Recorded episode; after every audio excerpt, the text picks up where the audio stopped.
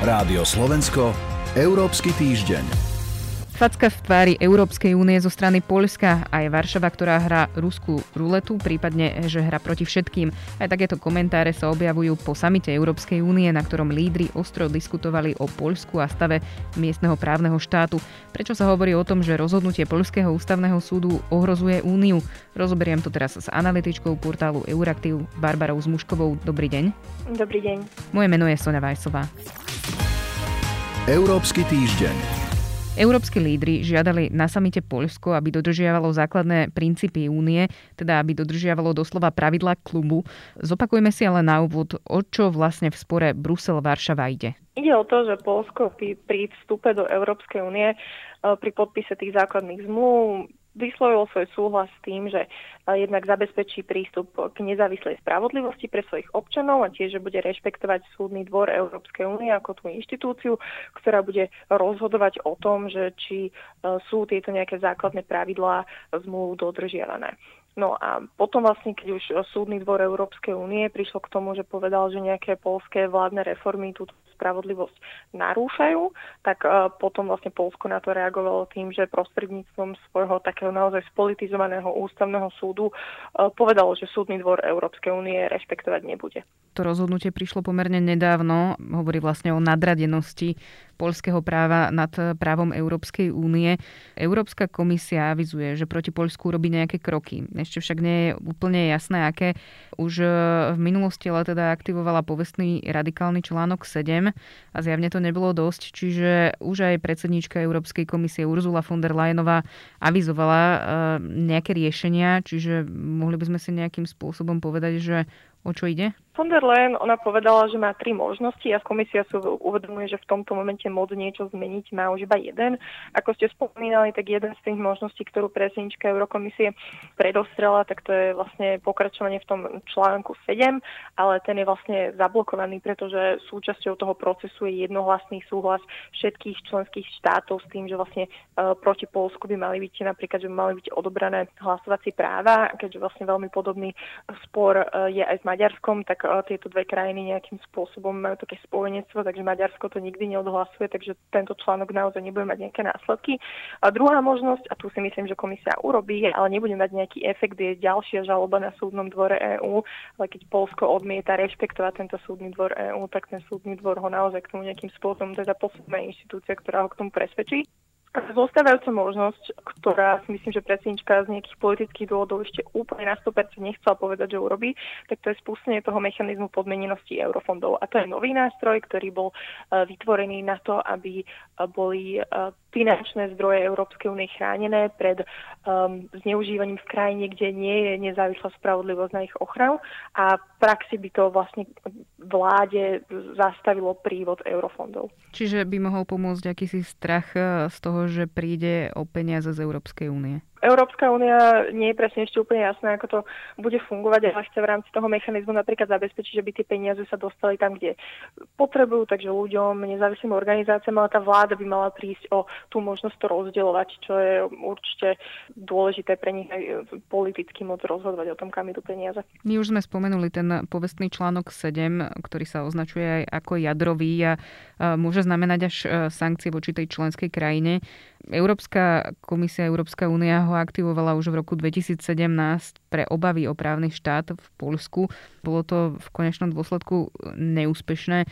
Nezlyháva teda Európska únia pri téme Polsko a právny štát? Európska komisia vlastne za zlyhanie toho článku 7 úplne nemôže. Ak som hovorila, tak tam treba tú jednohlasnú väčšinu a tam vlastne môžeme tú vínu zvaľovať vlastne na Maďarsko, ale ani si nemyslím, že pri takomto naozaj nástroji s, takou, s takým obrovským následkom, že by až členská krajina prišla o hlasovacie práva, by sa mohlo prejsť napríklad na kvalifikovanú väčšinu, to mi naozaj nepríde realistické.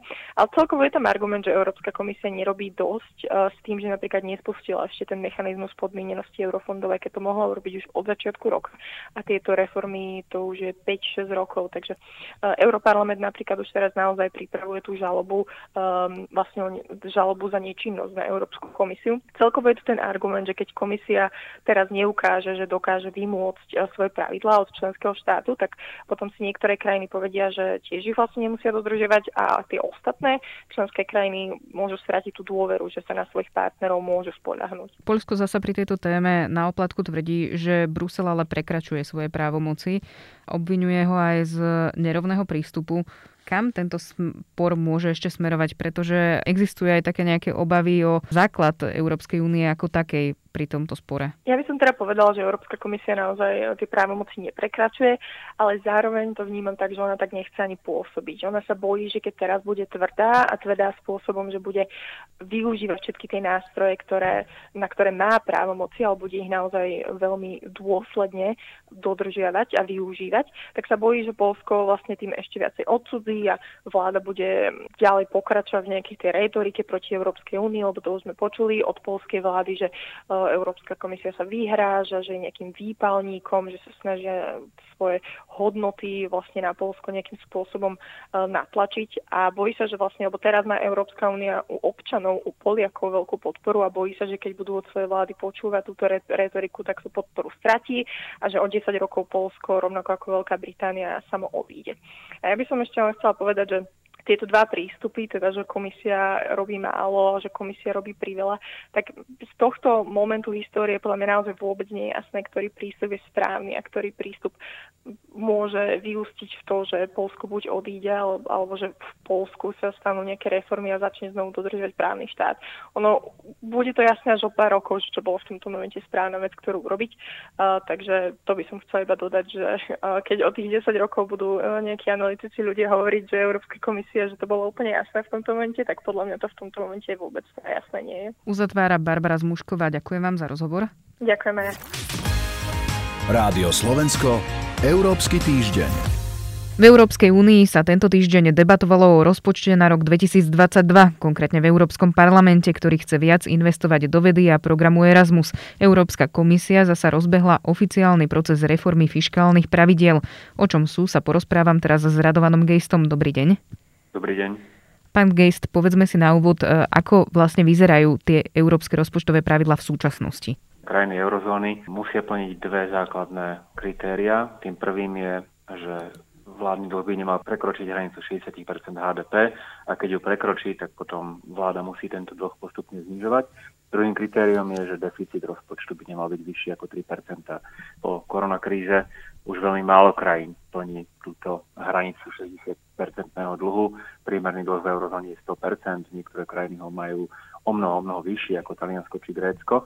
Ale to v súčasnosti nie je problém, pretože už nástupom pandémie na jar minulého roku boli rozpočtové pravidlá suspendované, aby sa krajinám, respektíve vládam vytvoril priestor na pomoc ekonomike. Áno, vlastne Európska únia vtedy pozastavila tie ano. rozpočtové pravidlá spoločné. To pozastavenie by malo platiť do konca budúceho roka. Ak by potom začali platiť rozpočtové pravidlá vo svojej plnej sile, v tej pôvodnej forme, tak by to znamenalo, že niektoré krajiny by museli nielenže splniť 3% limit pre deficit, ale dokonca by museli mať rozpočtové prebytky, aby stihli splácať dlh. A to je nereálne politicky a bolo by to kontraproduktívne ekonomicky. Dnes musia európske krajiny výrazne investovať do transformácie ekonomiky, zelených technológií, v priemysle, výrobe energie, dopravách a tak ďalej a tak ďalej. To samozrejme nebude možné bez veľkých verejných investícií a ak by začali platiť prísne rozpočtové pravidlá, pre niektoré krajiny by to mohlo znamenať, že si nebudú môcť dovoliť tieto investície. Opäť, z dlhodobého hľadiska by to bolo kontraproduktívne pre životné prostredie, pre dosiahnutie klimatických cieľov, že musíme nájsť nejakú formu kompromisu medzi tým, čo je potrebné z dlhodobého hľadiska a tým, čo je potrebné povedzme z nejakého krátkodobého hľadiska stability verejných financií. A aj preto by sa mali vlastne tie fiskálne pravidla nejakým spôsobom zmeniť. E, hovorí sa o tom, akým spôsobom? Dlhšie sa diskutuje o tom, či napríklad tá 60% hranica dlhu zodpoveda súčasnej situácii. Pravidla boli vytvorené pred štvrťstoročím, koncom 90. rokov, keď ten svet bol naozaj iný. To bol ten rok dnes... 1997, myslím? Mm, áno, áno. Dnes máme nízke úrokové miery, čiže pre krajiny nie je až taký problém prefinancovať aj väčší dlh, vyšší dlh. toto je jedna diskusia. Či by sa, by sa mala posunúť, by sa mala posunúť limit maximálneho dlhu povedzme na 100% alebo na nejaké iné percento.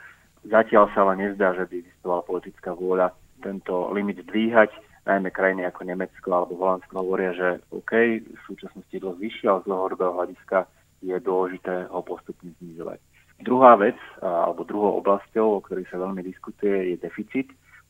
Nie, že by sa hovorilo o tom, či sa má zvýšiť tá hranica maximálneho deficitu na 3%, a skôr ide o to, čo do toho deficitu započítavať. A sú tu názory think tankov a niektorých politikov, že investície, ktoré idú do zóny transformácie, by nemali byť súčasťou výpočtu deficitu, pretože v skutočnosti tým ekonomikám pomáhajú. Tu je možný určitý kompromis, lebo aj keď opäť vlády, napríklad aj nastupujúca nemecká vláda, aj holandská vláda tvrdia, že už súčasné pravidlá poskytujú dostatok flexibility. Je možné, že všeobecné pravidlo sa nezmení, ale tak ako v minulosti sa budú meniť také tie postupy, ktoré, ktoré používa Európska komisia pri aplikácii pravidiel. A dajú sa ale teda asi očakávať v tomto smere komplikované rokovania. Aj ste hovorili o tom, že treba z Nemecko a Holandsko stavajú sa k tomu konzervatívnejšie, ale existuje nejaký plán, predpoklad, že ako bude celá tá debata, tá reforma fiskálnych pravidiel vyzerať, ako dlho bude trvať? Komisia chce, aby sa diskusia završila v priebehu budúceho roka je to aj kvôli tomu, že ako som spomínal, na konci budúceho roka prestane platiť suspendovanie rozpočtových pravidel. Akékoľvek zmeny by mali byť prijaté dovtedy. Diskusia ale bude zložitá, komplikovaná, preto je celkom možné, že ani na konci budúceho roka nebudeme mať nejaký spoločnú, spoločný postoj alebo súhlas všetkých krajín na menovej únie so zmenou pravidiel. Maximálne na čom sa zhodnú je nejaké uvoľnenie aplikácie tých pravidiel, napríklad znižovanie dlhu na hranicu 60% nebude musieť byť také rýchle, bude sa používať iná metodika výpočtu deficitu a podobne. Čiže rozhodujúci bude budúci rok, ale je celkom možné, že výsledkom bude iba keby odklad nejakej zásadnej diskusie o reforme pravidiel a, a miesto neho um, znova príjmeme nejaký kompromis, ako voľnejšie interpretovať tie pravidla, ktoré máme. Uzatvára Radovan Geist. Ďakujem vám za rozhovor. Ďakujeme a do počutia.